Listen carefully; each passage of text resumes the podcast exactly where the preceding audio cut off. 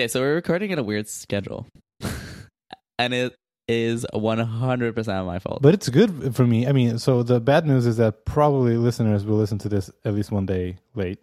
Um, probably. yeah, Uh, but the good news is that hey, it's not midnight for me, and I'm actually have some more energy, Yay! and it's a beautiful day, and yay! And we had more time to think about our topics. Yep. So, you know, Yeah. win some, lose some.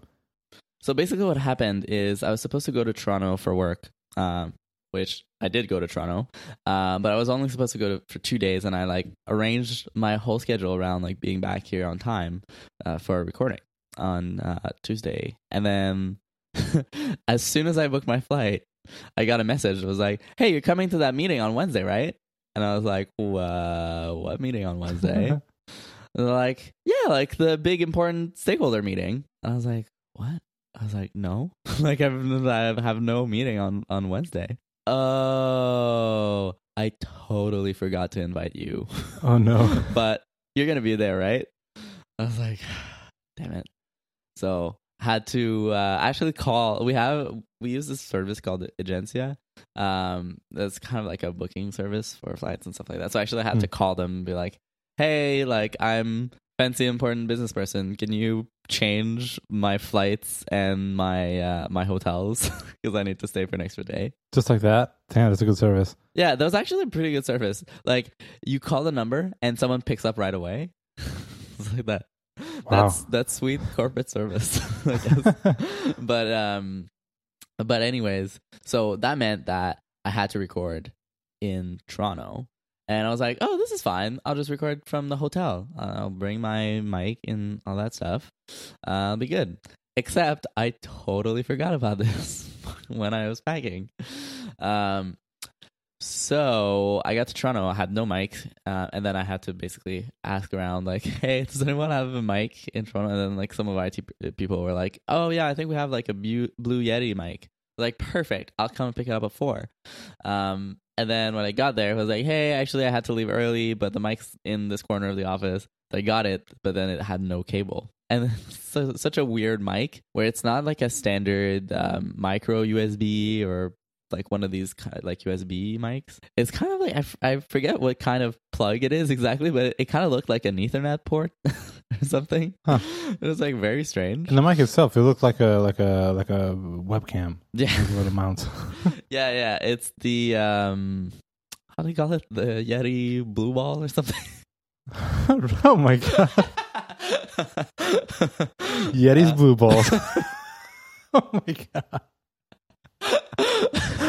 Ah, shout out to Blue Yeti's uh, marketing team. I feel like that would make sense though. Oh my That's the- god. the Blue Yeti Blue Ball. Um, they they can take that. Just run with it. Uh, um. So, anyways, um. So it was very last minute, and we had to cancel because I couldn't find the cable. So I apologize to you, and I apologize to the audience. Yeah, man, that's all right. So, uh, you know, the, today for for some of us, uh, it's a holiday or something. Uh, so I just took a day off, and I'm glad I did. And so it, it's all good. It's all good. Uh, thanks for trying. Uh, you know, for try- trying to make this happen, and just you know, stuff happens. What made it worse is I tried so hard. Like so many things happened, and I was like, "No, I can. We can still do this. We can still record." I like put this entire plan together, and then at, at the last minute, it just all blew blew up in my face. So That is Yeah. quite all right. Uh, for uh, r- our listeners, rejoice. I don't think we have follow up this week. Actually, I don't think so. So some people on Twitter agreed with our agreed with one of us uh, on the Staples logo redesign and Veal. Uh, some, uh, you know, it's it's fine. It's okay. Some agreed, some disagreed, as the internet does. Oh yeah, and for the record, way more people disagreed with me than people agreed with me. So, um, Yes, I still don't know. I always just assume that most people agree with you, uh, and that's okay. I Nah. make peace with that. nah, that's not true. okay, so we can just jump straight into our, our main topic. So today is definitely more uh, regular style uh, episode. So we we do have a main topic, and then we do have some some uh, side dishes uh, that I'm really really uh, looking forward to talk about, like Figma's new UI. But in the meantime, uh, we do have a main topic, and it's something uh, I brought up a couple days ago to you, Kevin. So we just hopefully had some time to think about. It's something that I've been thinking about because the other day I was hanging out with my friend Ryan McLeod. Uh, he was also a previous guest on the show, so Yeah, he's friend the of the show. Black Box. Yeah, totally friend of the show, guest of the show. Uh, uh, we're gonna put a links in the show notes for for Ryan's episode here on Layout. Uh, we talked about uh, Black Box and being an indie developer, and also he won a Apple Design Award. Uh, weird flex. Actually, it's not weird. It's the best flex. Uh, but anyway, so I was hanging out with him, and he was. I don't know how much I'm allowed to say. Let's say that he was playing with an alternative way of showing a native control on iOS. I, that's all I can say. I think. Um, I haven't. well, asked, he's actually. been tweeting about it. Yeah, so maybe it's totally fine. Okay, yeah, sure. So it's the So you know the sh- Yeah. exactly the share sheet on iOS. Yeah. Once you do share, and then I have the top row with apps and bottom row with actions. Yeah. Um, that whole UI component, that whole UI thing, it's kind of weird because it's it's like a floaty card, like uh, you see in other places on iOS, but uh, also it has a button to dismiss. It's it, it's very it's kind of weird. So he he's playing with like a completely different way to show that, and honestly, in my opinion, it's it's I think it's a way better implementation for sure. And so as I was seeing him doing all that stuff, uh, and uh, because I saw this tweet flying around, uh, tweet from Mike Rundle, uh, in where I'm going to quote him. He said, "Our choice and um, our choice, the app our choice, and Twitter for iPad were the peak and the peak and the end of the iPad interface design innovation, and they came out more than 80 years ago. Since then, designers have been so preoccupied with flat design, new prototyping tools, and design systems that we forgot how to innovate. Pretty sad. Uh, and you can see Twitter for iPad, you know, from Loren Brichter and you know, our choice from Mike Matas and company. Um, I don't. By the way, I don't. I don't want to talk about this tweet in general. Uh, I don't agree with like 80 percent of what he said. Uh, I don't think innovation is sad, or uh, I mean, innovation is dead, and we forgot how to innovate and all that. But I can. Um, I can relate to the feeling that like some of the UI design, it is mainly focused on UI. Um, some of the UI design nowadays, it doesn't feel as innovative and original and crazy as it were back then. There's a lot of reasons for this, I think. Um, just because you know the platforms are more mature, we've experimented, we find out what works and what doesn't, and so we're this happens everywhere. And I think we talked about this at length before, actually. Um, but my my thing for this episode is I want to talk about how doing investing in in coming up with innovative UI. Um, innovative. I'm not trying to say that like just being new and different for the sake of being different. Like I can try to come up with something that is different.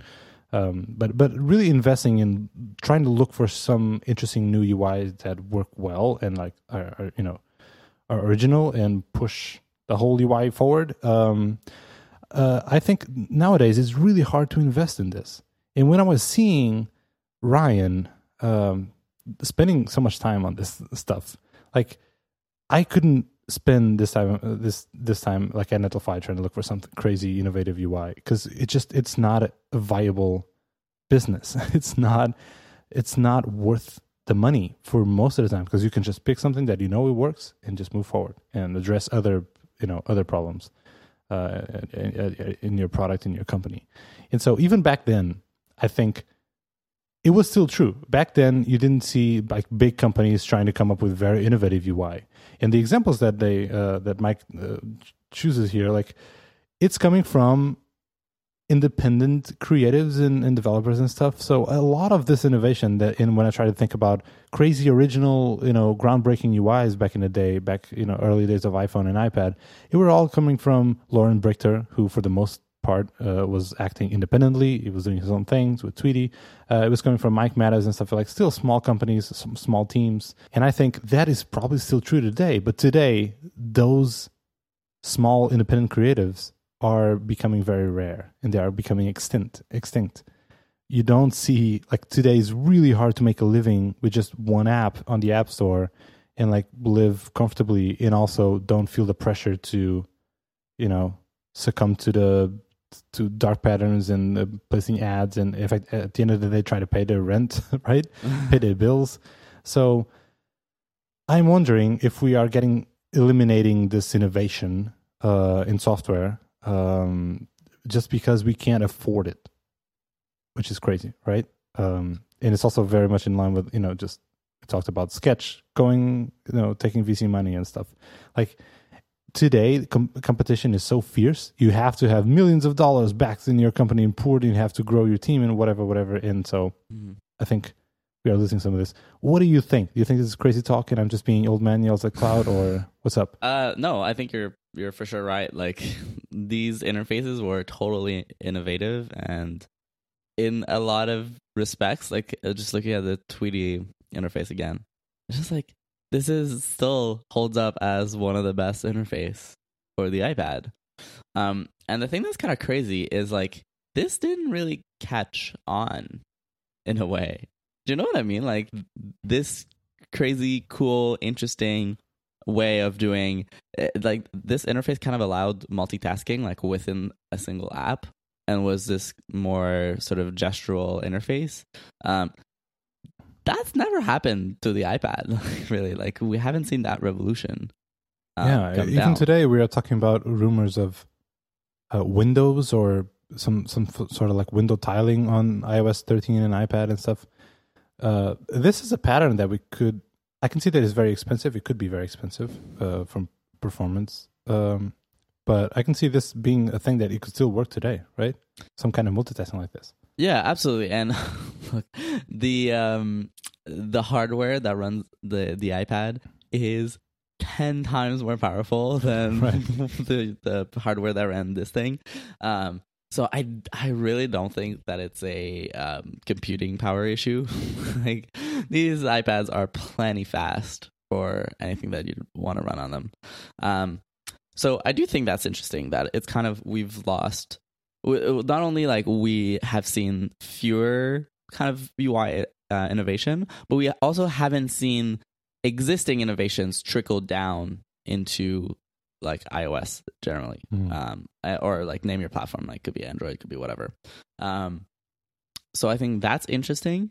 Um, I also feel that um, at that point in time, I feel like like UI interestingness, in a sense, was part of the selling point for how people use See, this. ah, that's interesting. I I'm not sure about that.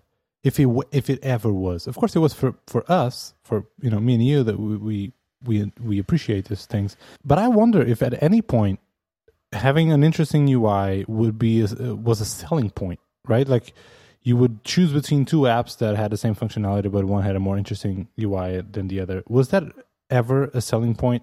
You know, and take take take. Uh, let's put aside the fact, like, yeah, sure, some apps. Remember the iPhone app that it could use the accelerometer, so it looked like you were like drinking a beer or whatever, or or those I was silly about things. to Which reference that example.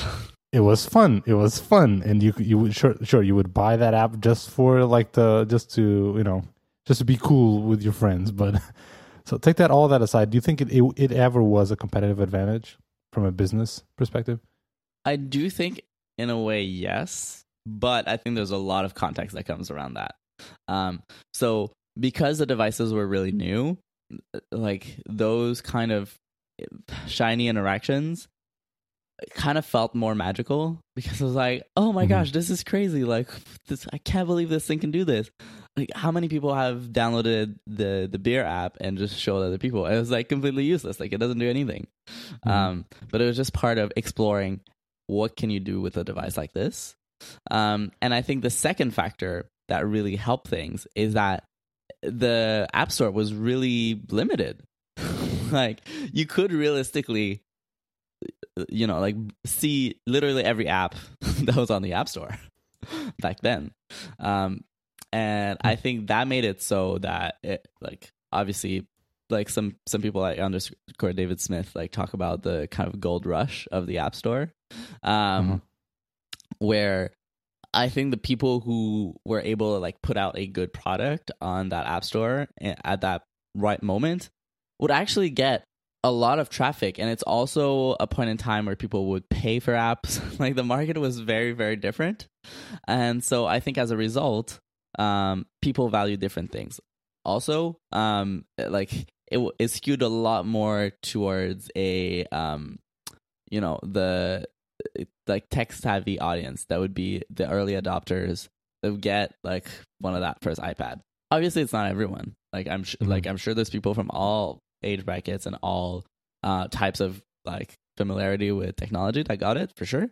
Uh, but I do think that it skewed he- more heavily towards that. Whereas fast for for- sure. fast forward to today, we all know how touchscreens work for the most part, um, and like now, even if like for us, like it, it's special that the way that um, Tweetie had like sliding panels and stuff like that. To most people, it kind of isn't. They're just like, um, eh, like whatever. Um, Yeah. and I I just think that as we've gotten like more people onto these platforms, it's just become like people use it for it like okay, I'm like thinking about this in real time like where I feel like maybe in the past it was a little bit more round kind of entertainment and about the novelty of look at this like cool interesting technology that now it's actually part of all of our lives and so Right. what most people like the reason why most people buy like an ipad or a phone isn't necessarily because it's like oh this is like cool technology even though we do right um Right. but most people are like i just want to read the newspaper Yeah. Even is- the phone itself, right? When iPhone was announced, it was like, holy what? You can swipe with your finger? yeah and you just be like finger? look at the scrolling and the rubber banding and be like whoa um and now it just it just become normal normal like it's just what people are used to um so i do think those are the factors um in kind of like the consumer market that made these kinds of interactions or like sweating the details less um kind of like maybe less important to people? Or i guess it's not less important to people like us. Like i think the people who cared still care. Um but there's just like way many many more other people now that use these platforms. So on the whole there's less of a uh, pressure to have these like innovative interfaces i think on the other side you've never seen the big giant companies have innovative interfaces like that this is not where it starts typically Right. No. Yeah. Um, I, and I, I think I said that. these- right. That yeah. You need these creatives. yeah these and these innovative um things come from these like passionate individuals that really care even though nobody nobody else will uh about the way something scrolls or the way the interaction pattern works. Um and so in a sense like it's kind of like akin to having someone like be a bit more like an artist you know that they they are self-driven by a thing and they will do it. And you can care about it or not but they do and that's why they're gonna do it um and But so just like an artist, it's really hard to make a living. yeah and i think it was more possible back then to make Exactly. a living out of this than it is today uh, because so there's so much competition right now and just the drive to the bottom with with pricing like all apps kind of Yeah. need to be free these days um if if Loren Brichter and and you know if Loren Brichter were to make Tweetie or something parallel, something similar today, I don't think it would succeed. It wouldn't be able to do that, and th- most definitely not do something like Letterpress that came without injecting a bunch of ads or some, doing something silly. That that he wouldn't be able Yeah. to do that. So if we wouldn't have, you know, wouldn't have classic example, but uh, pull to refresh, and wouldn't have little things. We wouldn't have Tweetie. Like I think people uh, people underestimate the impact of Tweetie, like the impact of that little app. oh yeah had. big time Um, yeah, and, and uh, I, I was thinking, I was trying to think, think, where did I see these like me getting in awe with you know something similar like when I what I when I saw the beer app last time. Like, what is today's beer app? Uh, and I think I last time I can remember is probably in VR. Uh, it's something similar in VR, and that's where I get all those like little surprises and delights. Like I remember I was playing uh, London Heist on PSVR, hmm um, and at some point you you can hold a cigar and then you can also light it because there's a lighter. yeah Uh, cool. And then if you actually make the motion, like make the movement in the sound as you were, you know, uh, smoking the cigar, you can actually like see the smoke coming out of your mouth when once you like blow and something like that. I can, me as a nerd, I can understand like what are, they're doing. They're probably like looking for a specific wavelength or pitch of to like identify wind being blown or whatever. Uh, so sure, I can understand what's going on, but still, it was delightful. It was amazing. Yeah. Uh, and I think that's where we can find these. Um, and also on iOS, it's probably I don't want to maybe I, I, I sound biased, but it's black box. It, I think that's the last time like on iOS I'm like, oh, that's so smart. Yes, I couldn't think of that. Uh, I don't want to spoil the game, but you should totally uh, download Ryan's game and play it. um, and, and let's be honest, like yes, like you said, we need these creatives, these independent uh, folks. That's where innovation comes from, not the big companies. We can't just wait for Apple or Microsoft or whatever or Google to come up with crazy innovative UIs. Uh, we have to rely on these small independent creators, but these small independent creators in today's market, they can't afford to just focus their time on this. Okay, And so hence I me think asking Yeah. if we're losing this. I think there are silver linings in this. Number one is there are other platforms that are kind of just come in their coming of age period where a lot of this stuff hasn't been figured out. You named VR. That is totally an area where Mhm. these delightful interfaces and these like different ideas are happening right now. Um, it's just that we're less, maybe less exposed to it.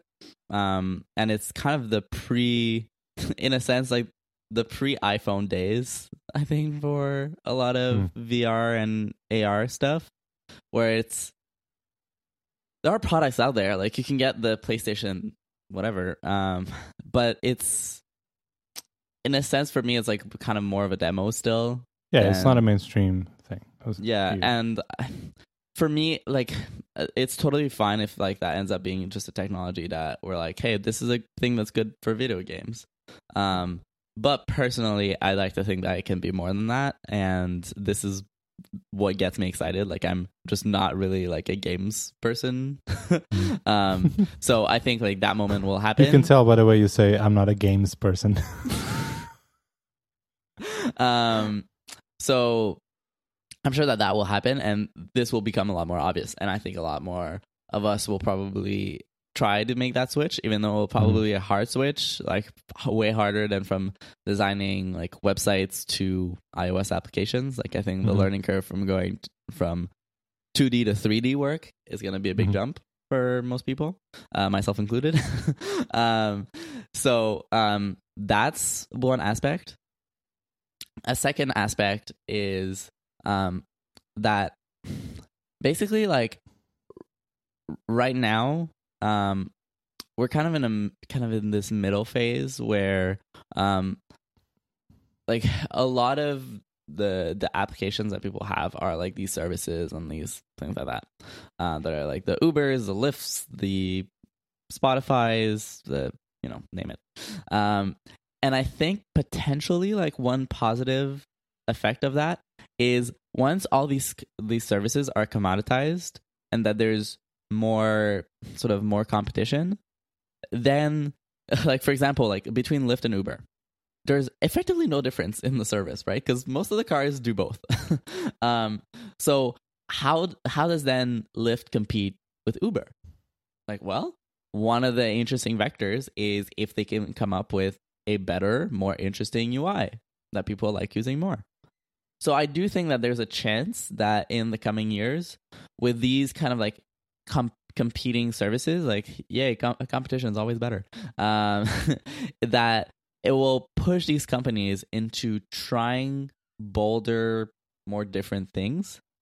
Obviously, like the one kind of caveat to this is, I also think there's a big force right now that's trying to create the, those monopolies. Um, which like if we get to that state then it's like death for for everything basically because if you have a monopoly then you don't need to do anything you can raise your prices you can have terrible experience, and who cares because you're only, the only game in town. So I think we should all support more competition. Uh, it's just going to be good for us and good for consumers generally. Um, but I do think not all hope is lost. Hopefully, um, I'd say maybe like a, the last other silver lining in this um, is something that Apple's showing some signs that it wants to do with Apple Arcade is actually changing some of the economics behind the App Store uh, and funding itself like actual games. Uh, and i do think that in some ways like they will be able to create new game experiences that haven't been done because it, ta- it in a way like it kind of takes money out of the equation mm-hmm. for those creators and honestly like i i think they for the first batch like at least they're working with fairly large creators but um that it could enable like this the one or two person shop to make something that's just really really cool and that they would never be able to really monetize on their own.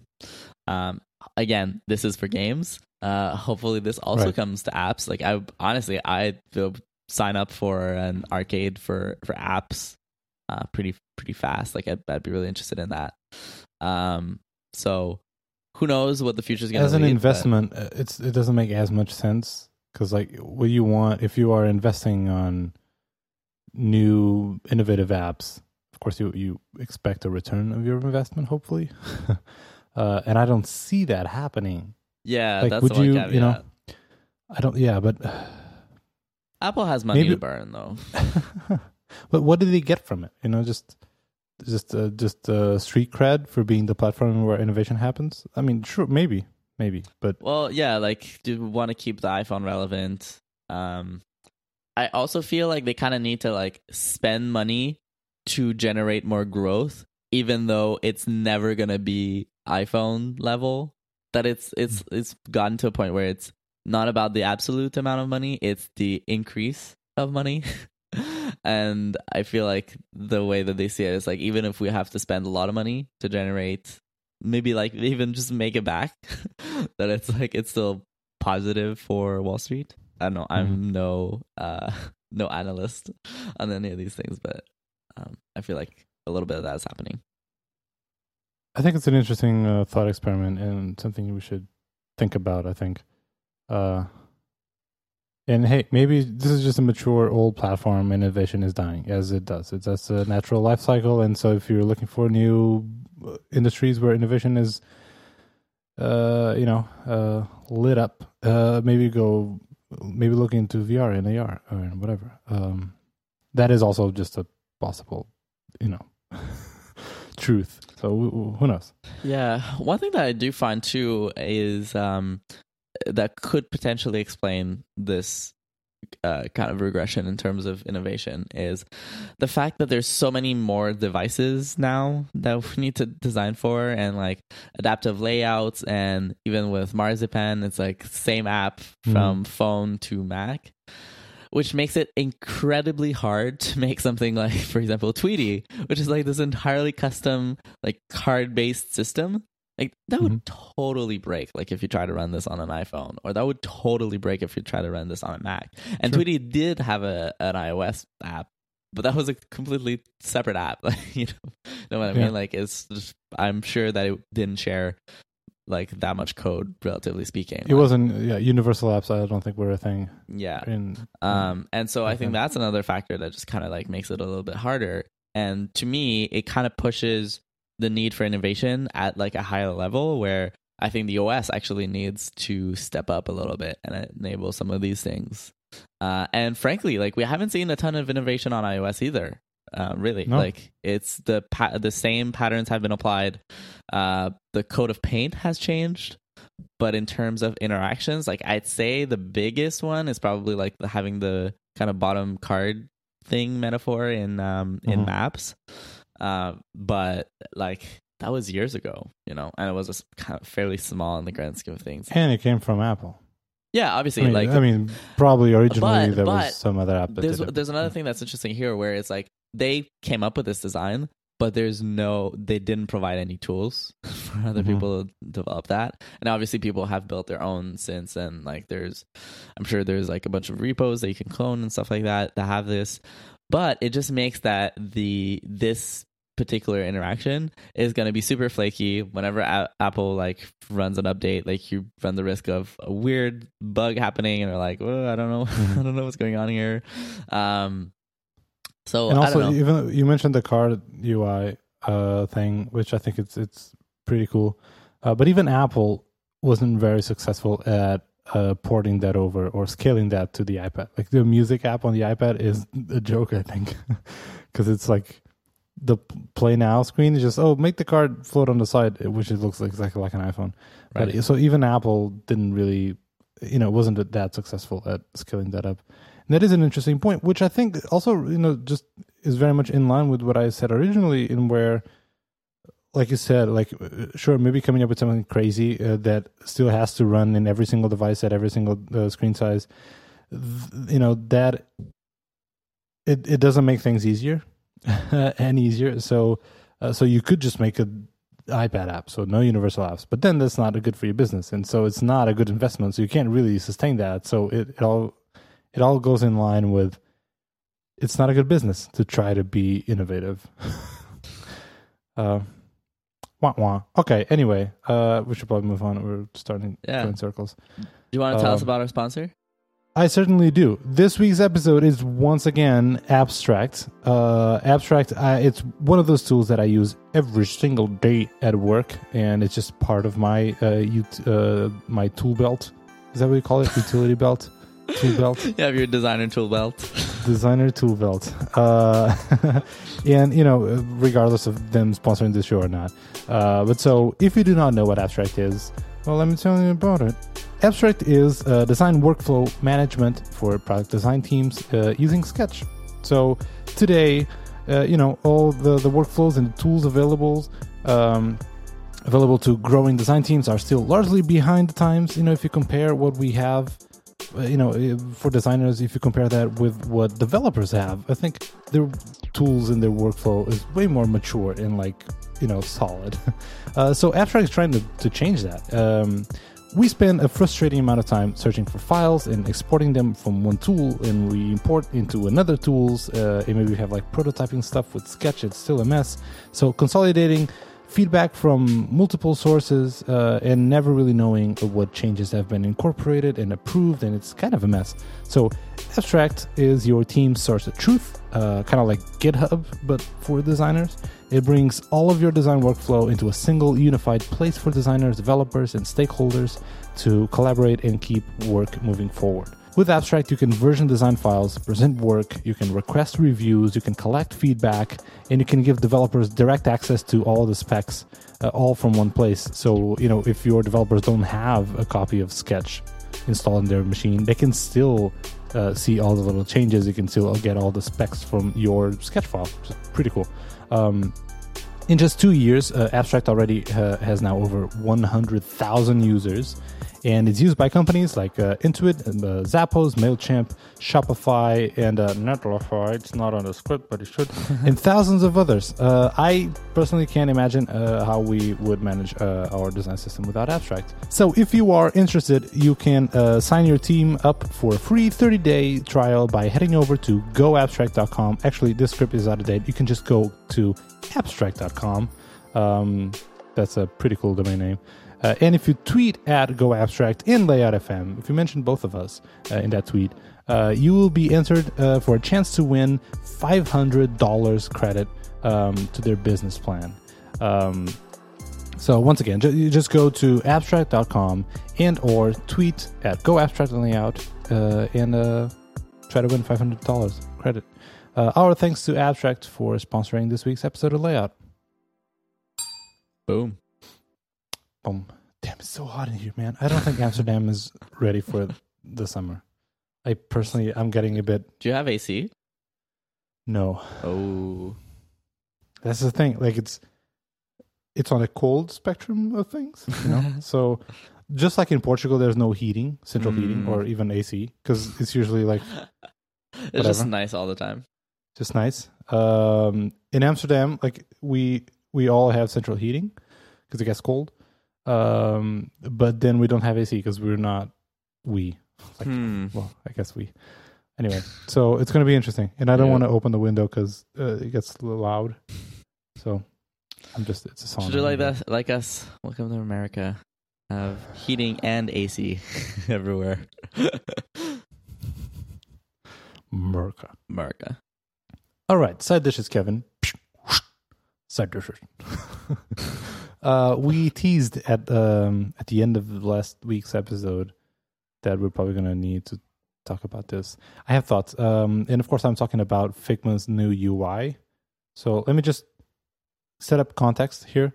Um, we both like Figma. We both use Figma here and there. Um, we both have our pickles with Figma. And one of the recurring things that we keep bringing back is like, you know what? I'm not the biggest fan of Figma's UI, the actual tools UI.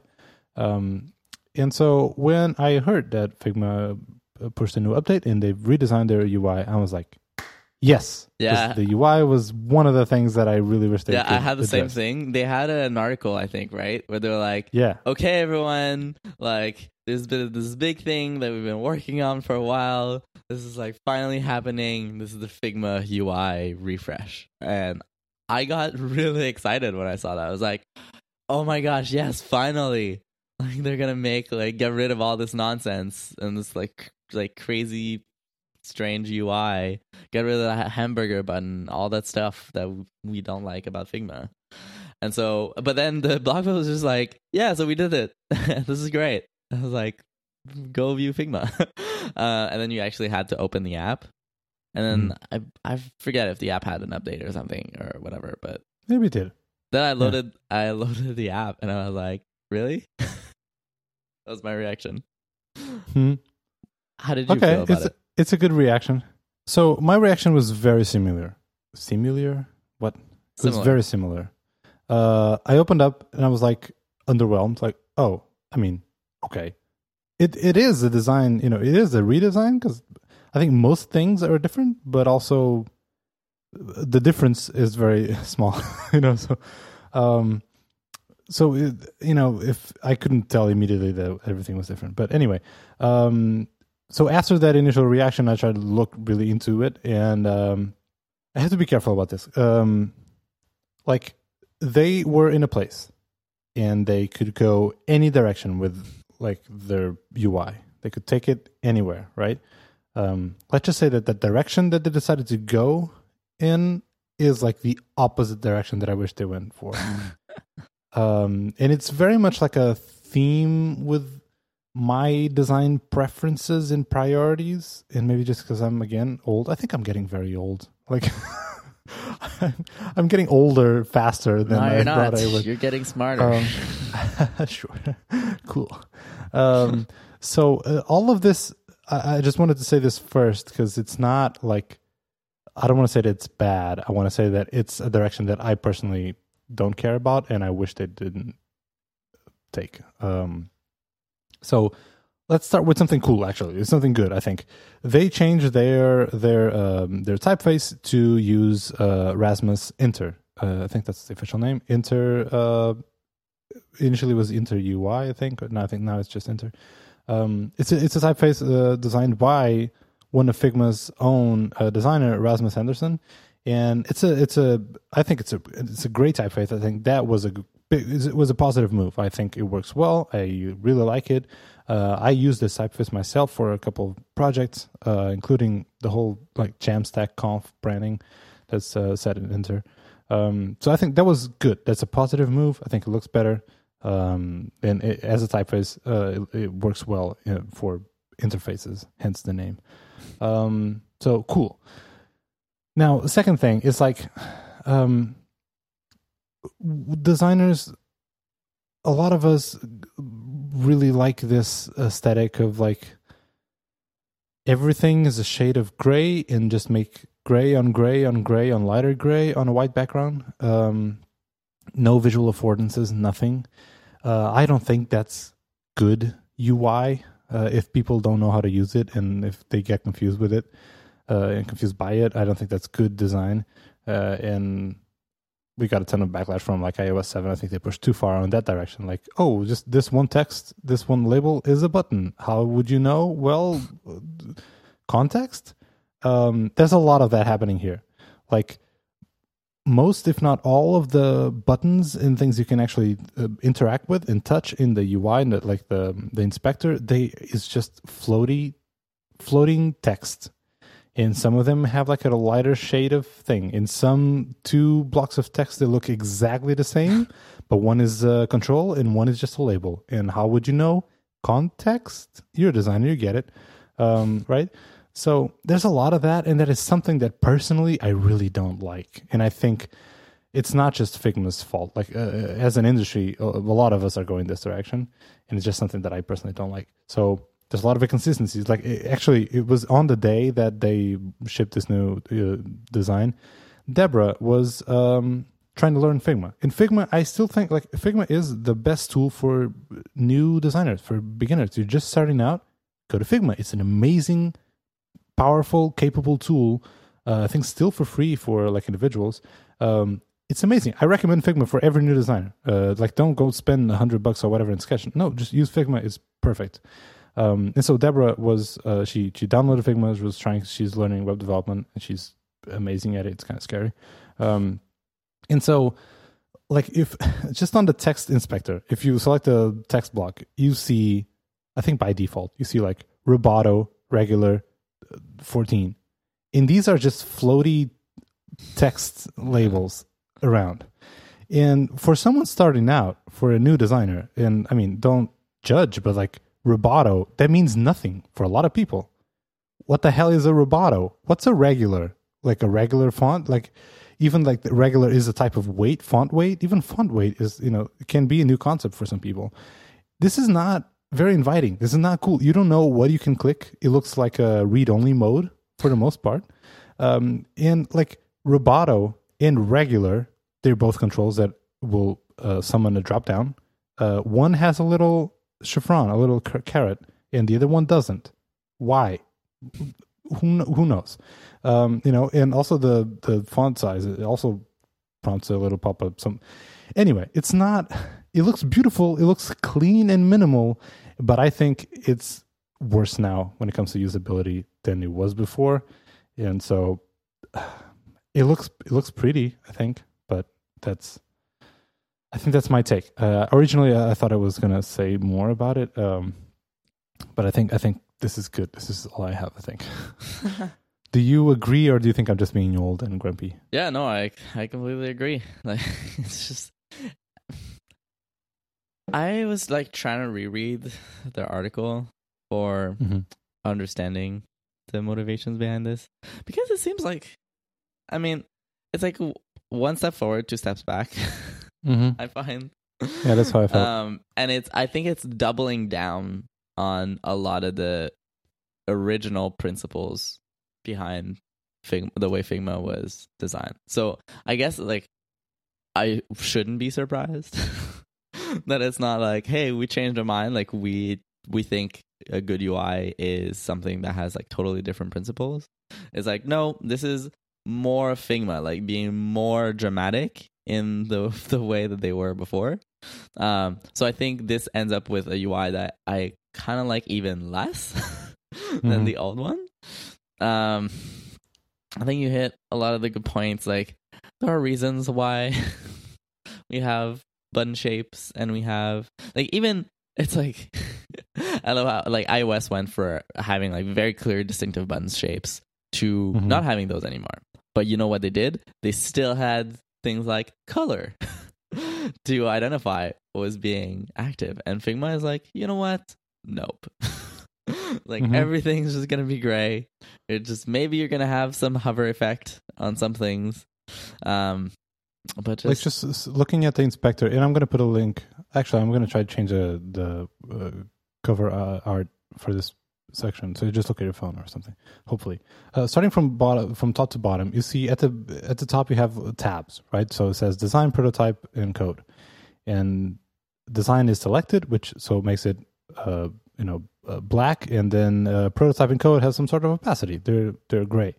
So from the beginning, you're trying to communicate to your users that hey, if something is like light gray, that's an inactive state, not inactive, you know, it's it's a state. So you can click on it and that will be selected. Then cool. And then see icons. They're all gray. So none of them is selected active. I guess I could still fly.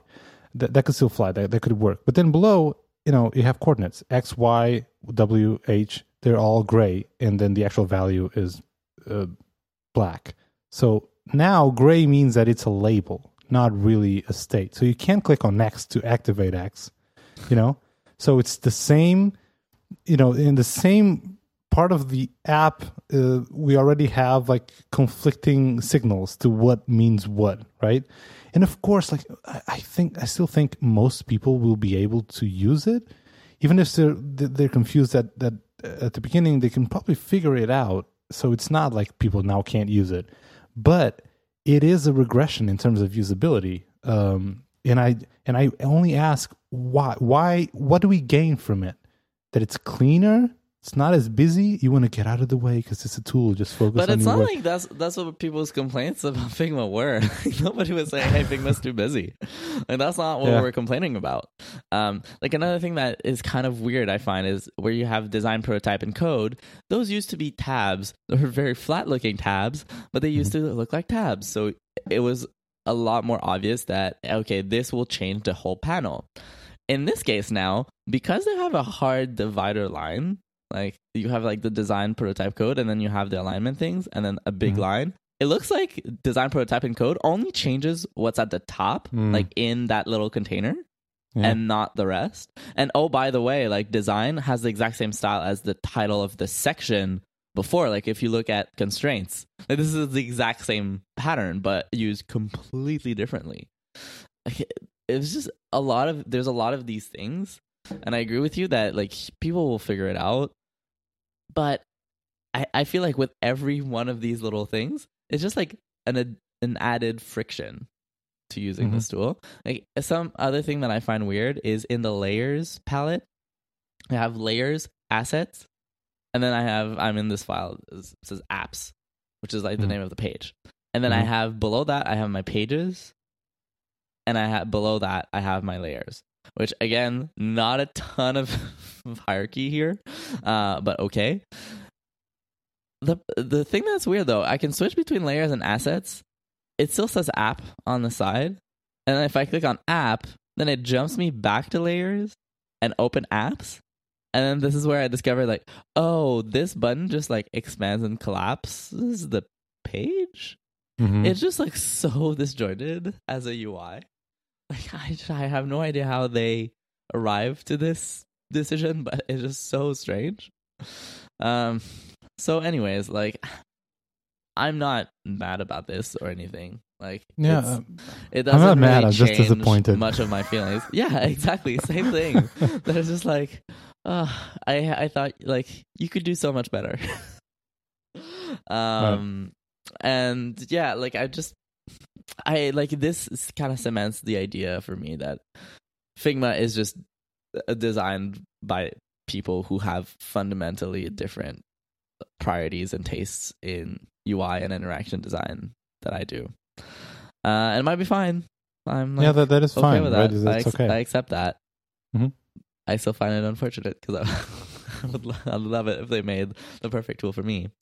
Um, but yeah, people will get used to it and will be fine. um, but um, but yeah, it made me think of a thread I was in um, on Twitter. It's kind of unrelated, but talking about how um, for years, um, Kevin Systrom, like the founder of Instagram, uh, took pride in keeping Instagram free of hamburgers. so like not having any ham- hamburger icons. Um, and basically like the idea behind that is that those kind of affordances that basically um, allow you to scale infinitely your UI is actually bad because it doesn't force you to prioritize things. Um, and then basically like as soon as uh, as he left, like Instagram added the hamburger button to your profile page. um, so anyways, uh, Matthew Sanders at new on Twitter um, just re- replied to me. Um, one of the things he said is like um, uh, he was saying like, "Oh, this is what happens when you base your decisions on data alone. You compromise choice and critical decision making." Hmm. And then what he said was, "People are resourceful. They are quite well uh, acquainted with suffering." and I kind of feel like this is sort of what's applying here, where people will be like, "Eh, like maybe we'll complain about it for a week, but then we'll get back to just like being acquainted with the the suffering of just having to deal with this kind of, uh, Interesting. in my opinion, like suboptimal hierarchy is like probably like the most fair way that I can put it. Uh-huh. Um, so yeah, like it's just a little bit, a little bit unfortunate, but oh well, we'll get used to it. Oh well, I still like Figma. I still love them. Um, okay, well, uh, this is getting late-ish. Uh, can we can we jump into recommendations? Yeah, sure, absolutely. Let's do it. Let's do it. So I'm really curious about your your recommendation because I, I can see it. Uh, no spoilers, but let me start. Uh, my recommendation this week is uh, an app called Cardhop. Uh, they are. Uh, this is an app made by the folks that brought you Fantastical. So, uh, what what what are the name of the team? I forget. Flexibits. Flexibits. There you go. Uh, and so this is not so Cardhop. I think was released on the Mac, uh, maybe like a year ago. I don't know. It's been a while. It's not new at all.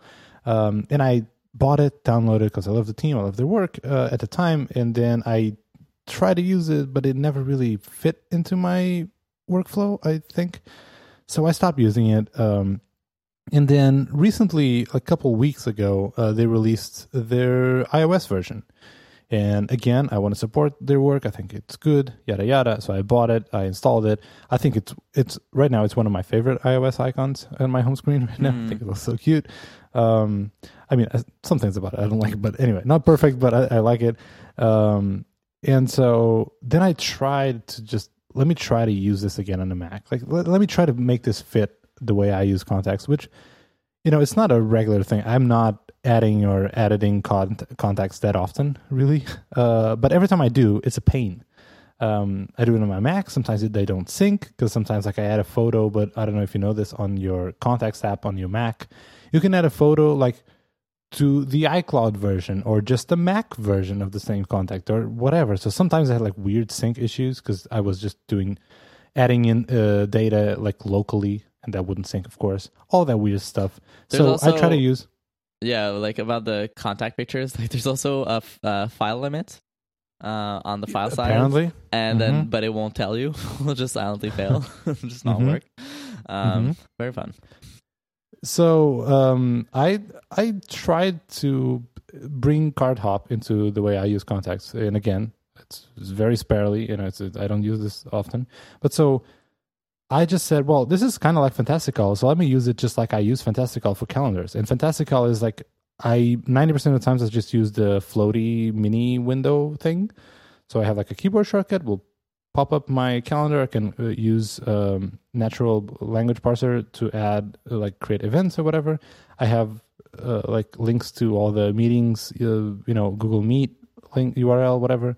So let me try to use that Cardhop in that same format. So I set up a keyboard shortcut that will prompt a little pop up dingus on my Mac, and I can just say like Mac Cormier, paste in, paste the number. I can go to his Twitter thing real quick, copy the image. Cardhop will say, "Oh, I can see you have an image in your clipboard. Do you want to add this to your content?" I'm like, "Yes, yes, yes, yes, yes." Done. Syncs to iCloud. It doesn't ask if you want to do this locally or whatever. Sync with iCloud, and that's it. And right now, like if I even say I'm gonna do this live demo, but no one can actually see it, and I can add it so it's not live. But if I I prompt it up, and I'm gonna say Kevin um, space at Vernal Kick. Boom! It says Kevin Clark Twitter at at Vernal Kick, and I'm gonna just enter press return, and I've added that little thing to your contact. Boom. And it's- Hmm. Super cool. Uh, so and their icon looks cute. so that's my recommendation. Uh, if you have, if you're annoyed at how your computer and your phone deals with contacts, uh, try Cardhop. So has this replaced, say, like the phone app? It's still too early to call it. Uh, I'm trying, and so far it it, it has. I don't know if I'm ever going to go back. So I I I uh, even at some point I, I I deleted the actual contacts app, uh, and I just use phone. but I've been using it, and it does work better. And I actually do like this. So there's this one thing in where if you open Cardhop and then you just rotate your phone, it will create like this business card type thing Huh. of your contact. So if you're trying to send your contact to someone, you can just do that real quick. Like open the app, turn your phone sideways, and even has a QR code, so the other person on the phone can just scan that. Actually, I don't know what that will do. Let me try real quick. So if I have a QR code and I'm on my Pixel now, and I open the camera, holy pants! Okay, I don't know what kind of magic happened here. But so I open the camera on my Pixel and I scan the QR code that Cardhop is providing, and it's actually like a contact thing. So my phone, my Pixel just said create new contact with all the info. Oh, so that is pretty cool. cool. That is pretty cool. And then, can okay, you, so can you show it to me? I'll try to scan it from here. yeah, dude. I wonder if that'll work upside down. Because I actually meet people pretty often, and people always ask me to like type in my email. Yeah, that's that's what I also do. Oh, this opened your contact on iOS, So it knows already. but it's yeah, but it's already like filled out because it's your own stuff for real. But oh wait, but it added things. Yeah, Did it update the address? the, the home address and stuff. Yeah, I don't have my new address. Boom, dude, this is pretty cool.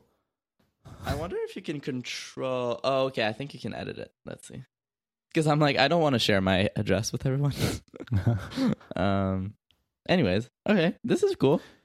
And also, speaking of innovative UI, Cardhop has pretty cool UI things. Uh, like they have a prominent search bar, but it's not really a search bar. It's almost like a prompt thing, and it's always at the bottom, so above the tab bar. But it's always there. So no matter like if you change the page in the tab bar, the search bar is still there, and that acts like just like it does on a Mac. So you can just it's not just a search bar. You can say you know Kevin, new contact, phone number, whatever. Hmm. It'll create the contact for you and stuff. Uh, and that is, I think that's that's a pretty cool pattern. It's cool. All right, dude, what is your recommendation? okay, so my recommendation this week is John Siracusa. How does that work? Um. B. Well- John, John Syracuse. No, no, no, no, no, no. It's just John Siracusa. um. Just you should know about this person. Um. You should totally do. I'm assuming probably a good portion of our listeners do know about John Siracusa, but maybe some of them don't. And I've just been thinking a lot lately about um, either the kind of like the articles or the talks or the people that I feel like have had a huge impact on my life. Um, and in the past like week or so, it's been very clear to me that John Siracusa has had a real impact on on me just as a person. Um, so if you don't know who John Siracusa is, um, he's a writer and podcaster. He used to write the uh, OS 10 reviews for Ars Technica. He doesn't do that anymore. Um, so he's primarily, well, he's also a software developer, I guess, um, as his primary job, but most people just like, kind of know him through his podcasts. Um, Mhm. And he used to write this blog called um, Hypercritical and also did this podcast called Hypercritical the same way. Um, and basically, like the cen- center kind of thesis around John Syr- Syracuse is that nothing is so perfect that it can't be complained about. Um, and I think that's such a helpful way to look at like a helpful lens to look at the world. Um, and I f- find that I've like very much internalized that personally that in all the things that even the things that I love, I can see the things that are wrong with it or that could be improved. And that yes. I just want to add one thing though, because I, I do like that that tagline. Uh, I just have one problem with it, but Yeah. hey, because nothing can be so perfect. Uh, is that I don't like the word complain Yeah. because I don't that's- think he that's right. complains That's about right. stuff. That's right. He he doesn't sound like old grumpy person complaining about stuff. He criticizes in a very healthy way pretty much everything or every I mean everything that he does, which uh, yeah.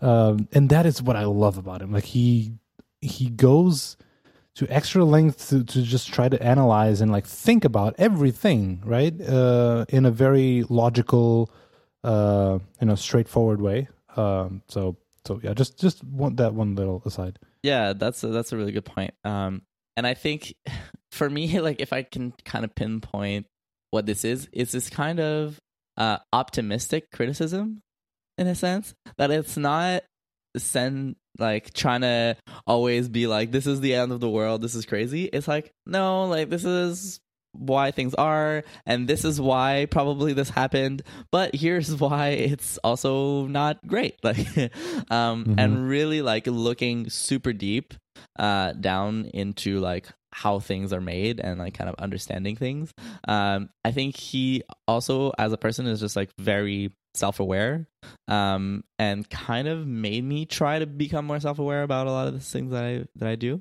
Um so um i think like his kind of way of looking at the world is something that more designers should kind of take a look at and get inspired by uh, because i think this is hopefully what we do. Like we make the world a little bit better. And in order to do that we have to see the things that could be improved. Um, and the reason why i'm talking about it this week versus any other week because i've been following him for a really long time is that there's actually been like two really good podcast episodes that he's came out with. Um well i, I guess at this point it's like last week.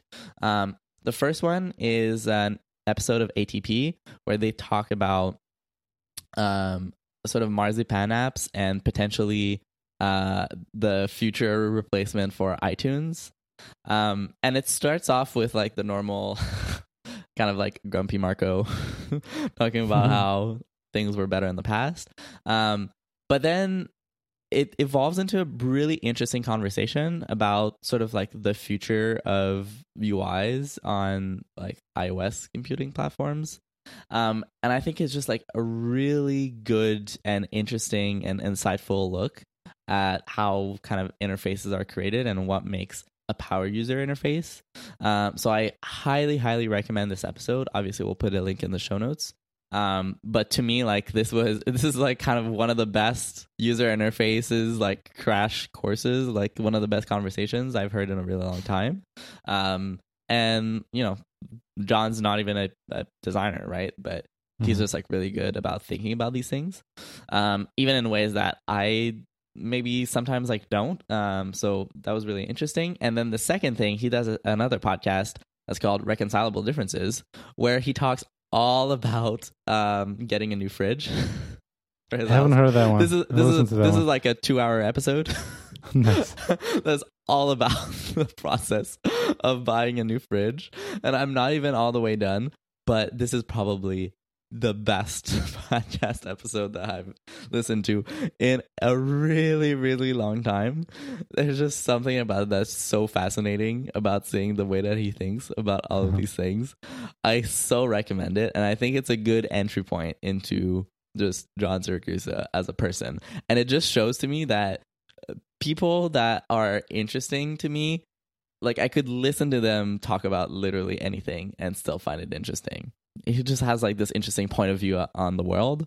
Um, so yeah, we'll put a link to both of these episodes. Go check it out. Tell me what you think. Um, but I'm pretty sure you're not gonna regret it. I agree 100%. Uh, I support this message. I would also just add the newest ATP episode. I just listened to it this morning, and I'm going to put a link to the exact like timestamp um, in where John Siracusa very effectively sums up the whole situation. Um, of course, um, of the scientist uh, Katie Bouman was uh, crucial on the uh, being able to for us to get the picture of the black hole uh, and of course all the internet trolls uh, came try to like i'm not going to try to summarize it but listen to it like how he just perfectly um, is very aware of like both sides but also distill very clearly why one of the side is wrong or like what they're missing right? It's it's amazing and it's very short so i'm going to link to that just one that, that one part of the the episode. Nice. all righty. That's it, dude. We're finishing the recording. It's still it's still light out, it's still sunny outside. Crazy. It's amazing. Yeah, this is so crazy. Uh, dude, this is great. I love this episode. I loved it. Um, I want to give just a couple of shout outs before we go. Uh, for the following listeners who reached out to us this past week, uh, I want to say thanks to Dave Darns once again. You're awesome, and I think I'm going to meet Dave uh, uh, in London for the Jamstack Conf London. Uh, plug? Not really. I retract that bell. Um, and also Brian Burge, uh, Alex at Metal Haze, because I don't know his last name. So when I say Alex, I could be talking about a bunch of Alexes. Alexi? Alex, Alexa, Alexis's. Anyway, and uh, lastly to Alberto Orsini for reaching out, uh, asking questions, and being awesome. So um, that's it for the show. If you want to continue the discussion, you can get in touch with us, and you can uh, then get a shout out next week uh, by tweeting at us. We are at Layout FM. Uh, if you want to tweet at us uh, individually, I am at Rafa Hari, and Kevin is at Vernal Kick. Uh, you can find the show notes, uh, links for all this stuff, including the Twitter links that I just mentioned, in our website. And our website is layout.fm. There you can find, like I said, links to everything we mentioned. Uh, you can also find links to every other episode. You can find links to subscribe in your in your favorite podcast podcatcher. Is that what they call it? Podcast app, whatever. you can also find uh, more information if you want to sponsor this show. All of that in our website, layout.fm. And lastly, this show is part of the Spec FM network. If you're looking for more shows to listen to, uh, go to their website, that's spec.fm. And our huge thanks to Abstract for uh, sponsoring this week's episode. Cool. Good job, Talk to you man. next week. We did it. Talk to you next week.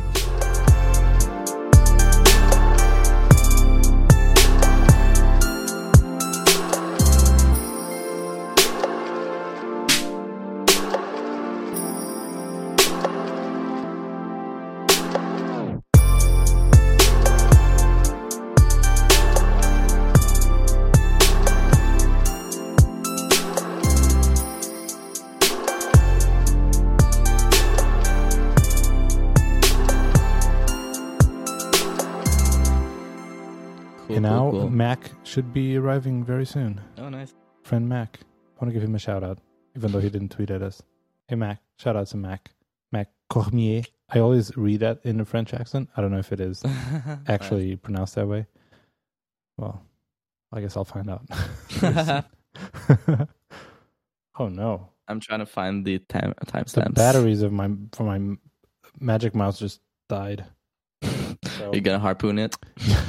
It's that time of year, folks. Should have recorded that. I am. I did. Oh, I stopped the recording. It's okay. I still have it. I have you. Yeah, you should do. you harpoon it. I've never heard that before. That was funny. that could be another. Oh, I think we have our show title already, but Yeah. So Blue Yeti Blue Ball is that Yeah. is that too much or is that I think No, that was funny. okay. You harpoon it. That's funny.